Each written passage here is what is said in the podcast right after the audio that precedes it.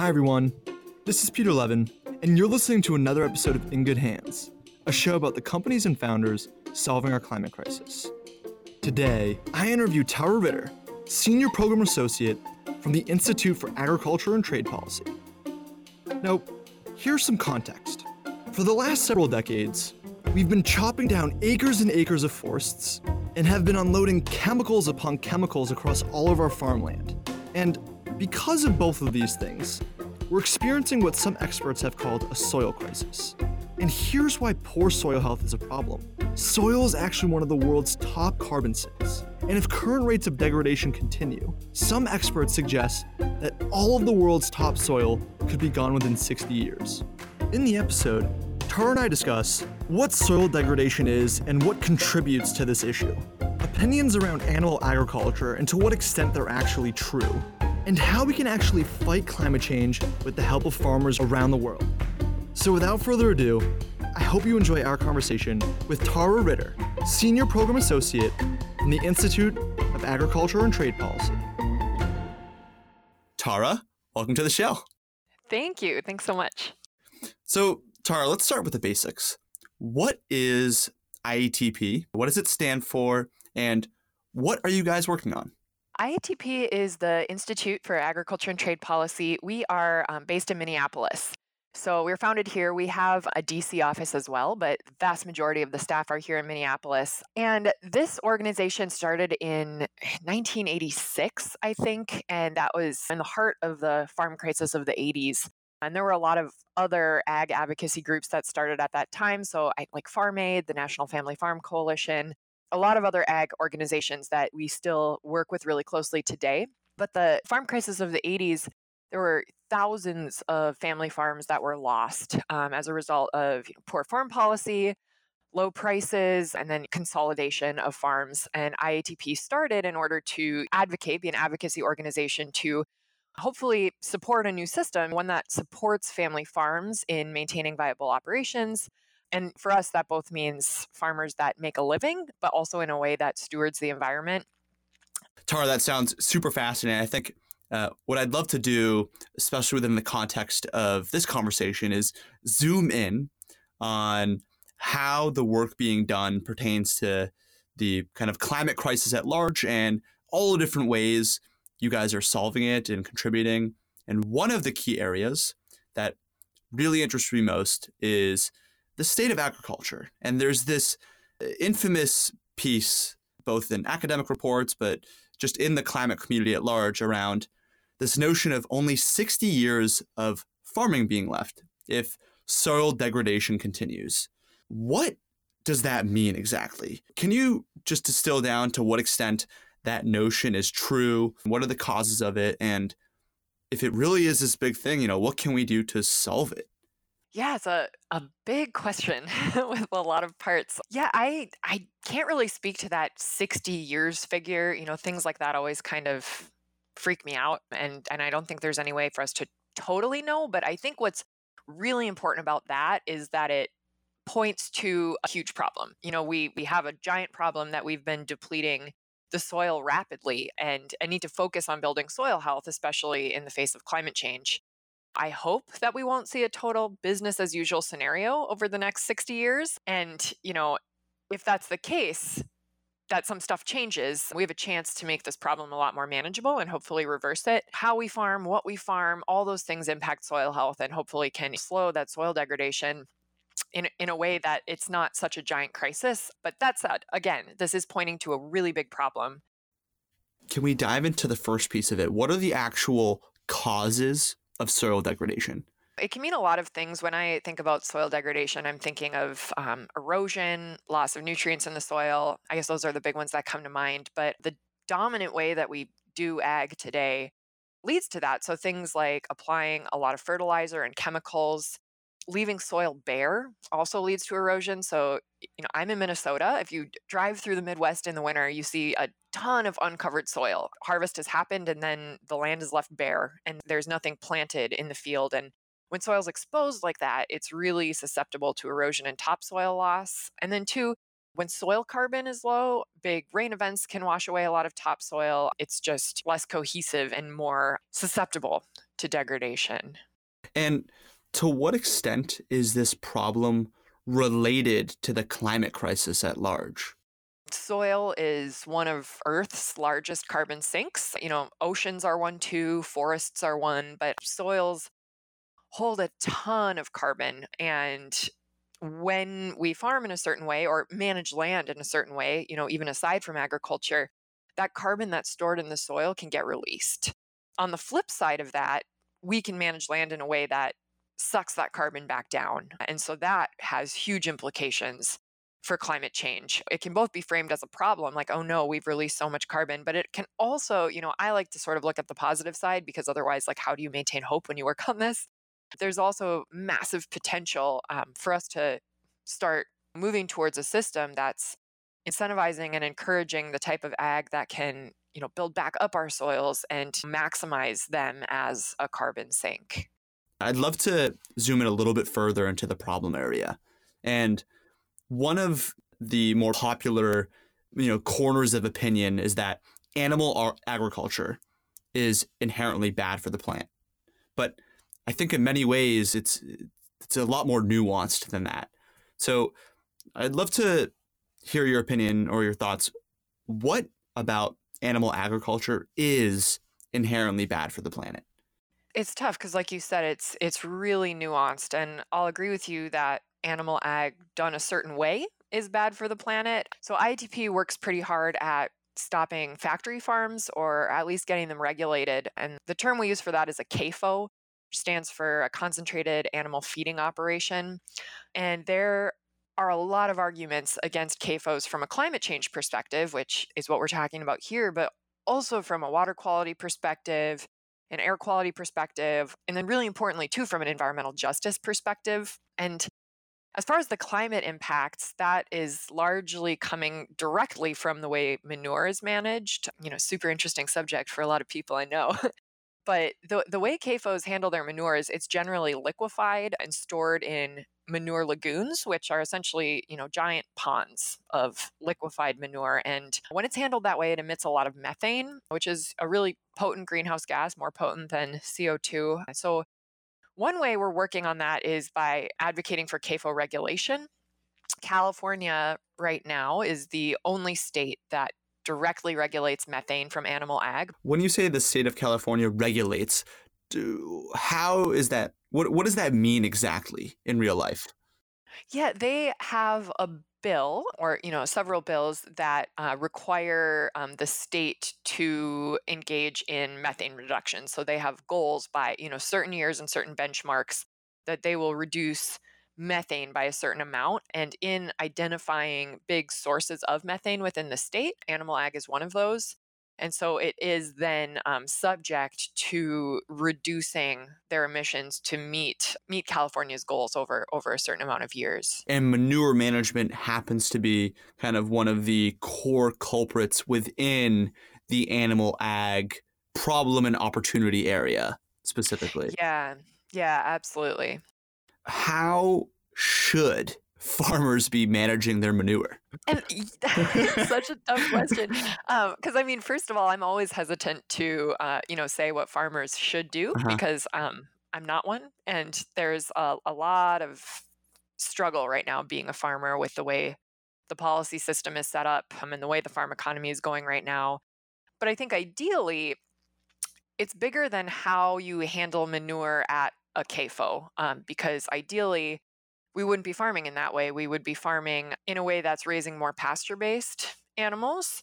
And that is an entire different system. And that's an entire different conversation than handling manure at CAFOs in a certain way. And one thing that I think is is really important, it circles back to your uh, original question of, you know, is animal ag inherently bad? Is that no, I don't think so. Raising animals can actually be super good for the planet if done well you know the dominant conversation is is to demonize animal agriculture and we also live in kind of a scary political context right now where there's a lot of crises bearing down upon us and people are responding in ways that can tend to be pretty polarized but the, the nuances of this are really important to me. And one example is management intensive rotational grazing, which uh, keeps animals out on pasture and then also in a way that um, moves them around really frequently. So there's a lot of fencing and it gets moved, and the herd is positioned in different parts of the pasture every day, really. And the movement of these animals, so the management intensive part, is to prevent overgrazing. And that way of raising animals, of keeping them out on pastures, is really good for the for the soil.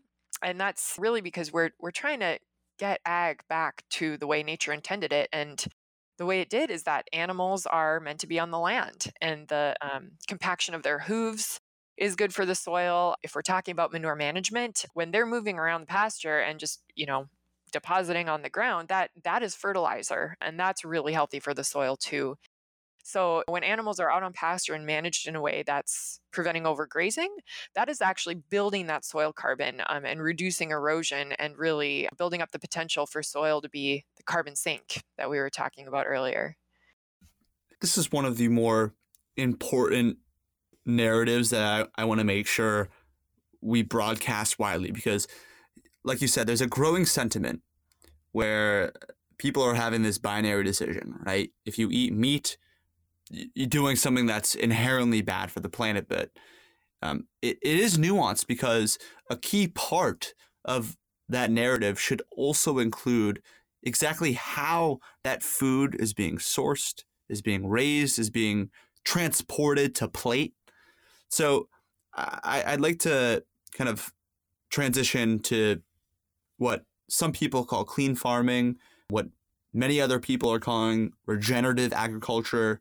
Can you just tell for the layperson what is regenerative agriculture? And can you give a couple core examples of how uh, those tactics are implemented in farms today? regenerative agriculture is being talked about a lot and for good reason. There's no set definition for it. You know, like for instance, organic agriculture has a definition by USDA. There's certain practices. Regenerative agriculture does not have that. So I think you could talk to 100 different people and get kind of 100 different answers. But to me, it essentially refers to bringing our land back to its natural state. So regenerating it to how it was originally, I guess, so to speak. And rather than degenerating, when we were talking about soil degradation, regenerating it, bringing back that diversity and those soil nutrients and the soil microbes and the nutrient cycling in a way that it's really healthy and it's building up a system that is back in balance with nature and sustainable for the long term. Wow. Can you uh, elaborate, a little bit on uh, what are kind of the uh, most common tactics implemented and how those look uh, on farms today? There's so many different types of farming. So there's animal agriculture, but when I'm driving through Minnesota, a lot of what I see is is corn and soy, big commodity crop farms. And so there's ways to be farming regeneratively too in the in kind of the crop space. So we talked a little bit just now about integrating animals back onto the landscape, and that's um, hugely important from a regenerative agriculture perspective.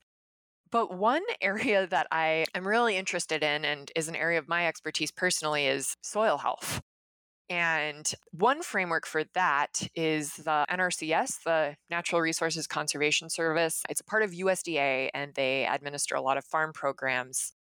And they have a set of what's called soil health building blocks. And to me, those building blocks really get to what regenerative agriculture would um, hopefully build up and get at. And some of the big pieces there are to disturb the soil less, diversify what you're growing, keep roots in the ground year round, and keep your soil covered. And, you know, this all gets a little nerdy, but it, it comes back to soil microbes. So, in healthy soil, there's a really active web of life. These microbes, they decompose organic matter, they cycle nutrients, they fertilize the soil.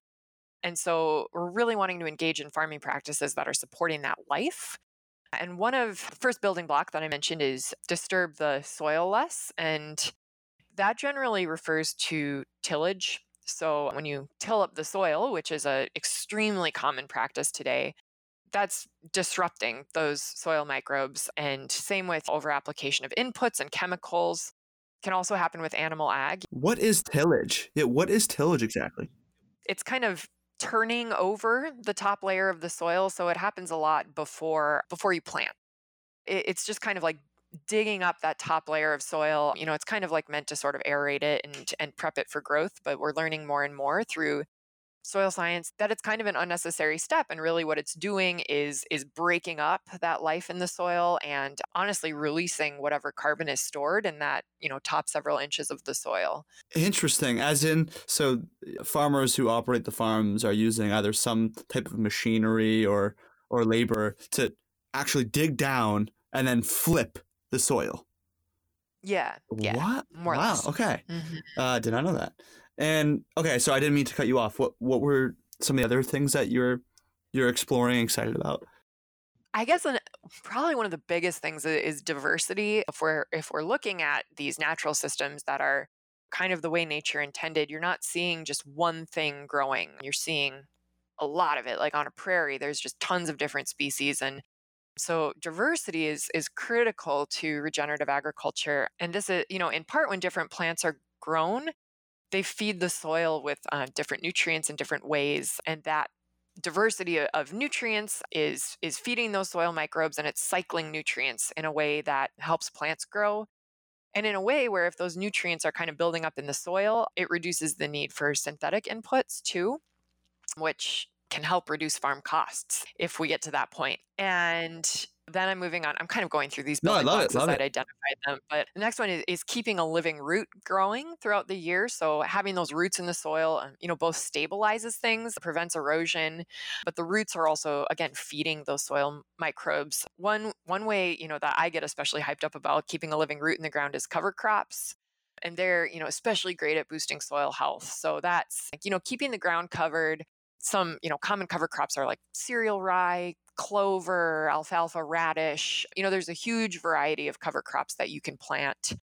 And then they also get at that other principle of keeping the soil covered. So making sure it's not bare, which is conserving moisture, um, keeping soil temperature stable, and suppressing weed growth, even. So, anyway, regenerative ag can include a ton more than that. like I said, you know, people could ide- identify these practices in a whole ton of different ways. But yeah, that's some of the stuff I would say and just to clarify on the cover crop, so is the intention there a farmer, you know, they they grow these cover crops that then protect the uh, crops, you know, underneath it uh, from uh, nature, right? From you know intense rainfall, or what what is the kind of what is the value add of these cover crops?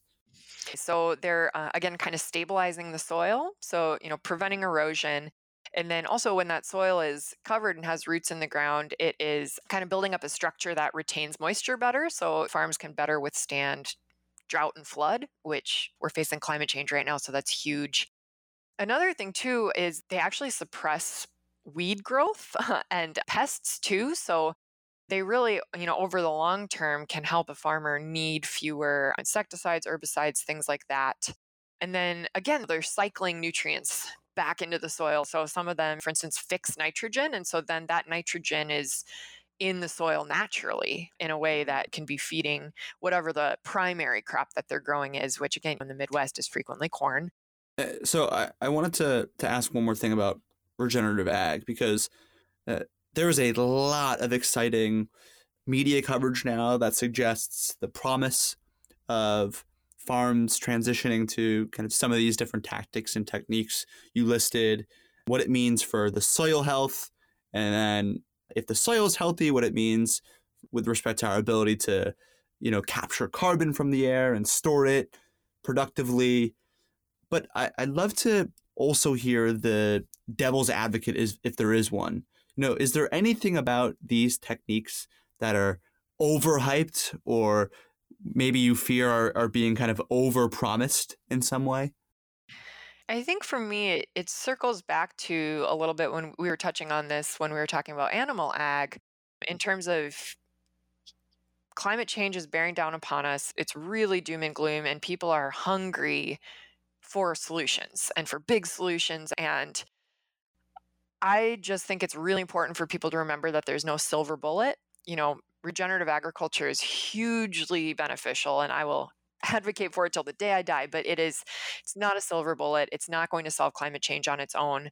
And any rhetoric that we can just pull all of the carbon we're emitting out of the atmosphere through farming, I think that probably is overhyped. But I also don't think that we should discount regenerative agriculture because there's so many benefits beyond carbon sequestration. It's helping with water quality is a huge one. And then also you know at IATP and and something that I frequently think is missing from this conversation is the farmer and the farm as a business. And we're passionate about keeping farmers on the land and keeping farming a profession that's viable and that can be viable in a way that also stewards the environment. I've said this a few times, but it's a really tough time to be farming right now. I mentioned when ITP was started, there was a giant farm crisis in the 80s, and right now we are facing the worst farm economy since then.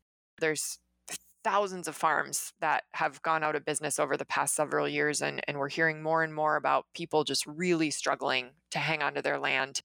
Is that? About, Why is that? Yeah, I, we are working with a really messed up policy framework. Farmers are encouraged to get big or get out. You know, crop insurance and the Farm Bill is structured in a way that's incentivizing growing certain crops. There's not a lot of support for implementing conservation practices like the ones I've been talking about. So farmers are kind of squeezed in terms of the decisions that they can make. And then two, prices are so low. Dairy, especially the the crops or the product um, that's being produced is frequently being sold below the cost of production. And I, I think something like half of farms had negative farm income last year. So I just think for me, it's really critical for us to be thinking about the farmer and that regenerative agriculture has the potential especially if we can work within this policy framework to make some I was going to say tweaks, but we need more than tweaks. There's a huge potential for this to be good for the farm as a business. That um, with healthier soil, again, that farm's not going to be decimated by drought and flood in the same way that if that soil gets healthier, they're not going to be spending hundreds of thousands of dollars on fertilizers, insecticides, herbicides, chemical inputs. That potentially regenerative agriculture is a way that that farms could stay viable and that that's really important to me is to be supporting farmers and building up a framework that they can, you know, ma- maintain their businesses and maintain their livelihoods. I'd heard that kind of the state of the farmer was was tough. I did not know it was that dire. I mean, half of farms had negative income, and that's that's really sad. I, I have a, a couple key questions to build off of this. The first of which, can you walk through how IATP actually integrates into this workflow? What are you doing to uh, represent the needs uh, of the farmer and how is that then represented in Congress in the form of lobbying? First, I'll say that I view us as a puzzle piece in a larger movement, and we work in a lot of coalitions. So, as I'll outline some of the ways we're working on this, I just want to note that there's hundreds of farm organizations across the country that we're working on this together. And that alignment is super important in getting any wins. But I think one of the biggest culprits that we see is overproduction. Part of the reason that prices are so low is we're just simply producing too much. And so we are working a bit on thinking through how supply management could potentially stabilize prices. I work again a lot on federal policy. So thinking through how the Farm Bill could funnel more money into conservation programs that could potentially um, support farmers in uh, farming regeneratively. I have colleagues, and I this is not my area of expertise, that are trade focused. So working on the new NAFTA is the big one in the news right now, and thinking through how that can sort of protect farms and make sure that that these trade agreements are beneficial for the farmer and not just big corporations. And then, two, we have an on the ground program, a farm to school program, where those colleagues of mine are working on kind of markets for farmers, whether it's through early care facilities, schools, hospitals, and figuring out how that kind of direct marketing can open up different ways for a farmer to sell their product. So Again, we're kind of a funny organization in that we do so much, which I think can be framed in several ways. Like either we're stretching ourselves too thin, but I like to think about it more as connecting the dots and seeing a big picture. And then within that, being able to plug into these coalitions and work effectively with the other organizations who are also sharing common goals with us. So, one of our early guests, Square Roots, they're an indoor farming company based in Brooklyn. They're starting to grow these indoor farms that can yield crop all year, aren't bound by the limits of nature. They're also solving one of the core problem areas in agriculture, which is the average age of the farmer. The average age is is really old, and it's hard to get new people to enter the industry. And what their particular uh, product suite enables people that are much younger with very little uh, previous experience on a farm, you know, their family wasn't doing it, to get up and running in weeks because the technology that's retrofit inside of these shipping container farms allow for a host of, you know, I'll put quote for quote plug and play options where you can select, hey, I know my community wants this type of crop, click, and then it's going to fabricate or create an environment that is, you know, kind of pixel perfect or personalized and optimized for that particular crop production. It's really interesting area. That is fascinating and it you know brings up a really critical point about young farmers and I'll give a shout out to an organization that we work with the National Young Farmers Coalition who they're doing a lot of work trying to figure out how to make farming something that's easier for young people to get into. And in this conversation, young people is defined as under 40. So, you know, like you said, the the farm population is really aging and I heard I'm going to say this stat, but I would want to double check it that something like 90% of farmers don't have a succession plan. So it's kind of, you know, hope that it works out. And so there's yeah, going to be a ton of land that needs to transition and yet young farmers in this you know big survey that NYFC did are citing access to land as the number one challenge in getting into farming and then the second one that they're citing their second biggest challenge is student loan debt which is really holding them back from investing right like that they're burdened by student loan debt in a way that it is um, hindering them being able to start a farm operation so it, it's kind of funny because it doesn't seem land access certainly seems like the big one, but then student loans, healthcare, these are the other big issues that are really making it tough for young farmers to get into this. Wow.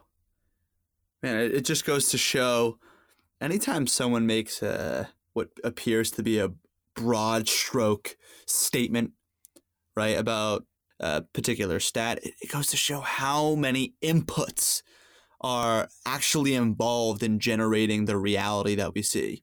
You know, it's really not, we talk about the average age. There's so many reasons why, and there's all of those areas that you mentioned, you know, the cost of education, healthcare, all come with their own other cascade of challenges and obstacles. So it's just a, it's really, it's really interesting to, just a really interesting thing to think about. Uh, I, yeah, do you know are there are you familiar with any companies or startups that are working on creating reliable tools such that we can measure in real time with you know near perfect accuracy? You know what is the state of that yeah, I, there's a lot of tools out there, and a lot of them that f- feel like they're pretty accurate. One that actually is pretty broadly used is called Comet Farm. It was created by Colorado State University. And, you know, so the, these measurement tools do exist. I think what's tricky is that science is continuing to emerge about how soil carbon is built up, that it's different in different depths of the soil, that, you know, different roots are sequestering it differently. And so I think we're still learning so much about how soil organic carbon even builds up and then two to take in those other issues of of permanence for instance you know that that's just a huge one like we don't have permanent easements like there's there's no way to guarantee that you know these practices are going to continue forever on a field and that you know goes beyond measurement tools but you know is, an, is another consideration. So yeah people are are definitely working on creating these tools. I just i'm skeptical of the perfect accuracy piece that you just uh, no it's it's a great point and i think the takeaway here is even though um, there are still many question marks around permanence around you know, some of the nuts and bolts we know high level that these tactics that we've listed throughout the interview are still sure bets, right? They still improve soil health. They are carbon sinks. Um, to what extent and the specifics around you know how much they store and all these things are still uh, to be determined. But we still should be um, advocating and encouraging uh, legislation at large and industry to adopt these tactics. So I guess what I what I'd love to do before parting ways is roll the red carpet. Tara, is there any final call to actions, announcements, anything you want to leave with our listeners? The the floor is yours. The floor is mine. I think, you know, and again, this is I'm saying this because I feel like it's frequently a gap in the conversation and it's funny because for me it's the most critical piece and that is thinking of the farmer.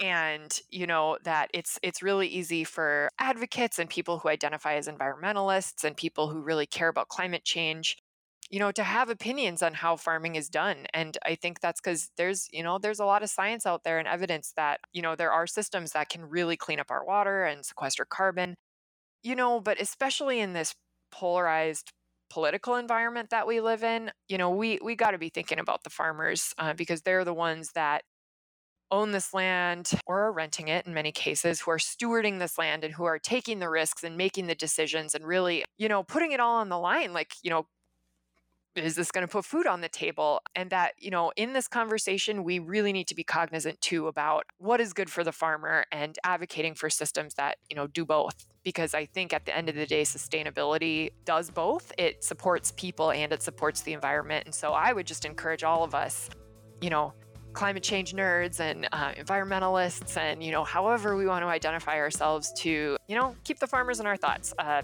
thank them support them and you know really try to remember that there are mm-hmm. allies in this. Well, Tara, this was such a pleasure. I appreciate your time and thank you so much for coming on. Yeah, thanks for having me. It's been great. If you enjoyed the episode, please consider subscribing and writing us a review. Also, if you have any recommendations about a founder or a company that you'd like to see on the show, let us know. Message us on social at In Good Hands. Also, Special shout out to Dan Mahoney, who produced this week's episode, and Eddie Knuckles, our music director. I'm your host, Peter Levin. You can find me on Instagram or Twitter at Peter A. Levin. And that's it. Looking forward to bringing you another new episode next Tuesday.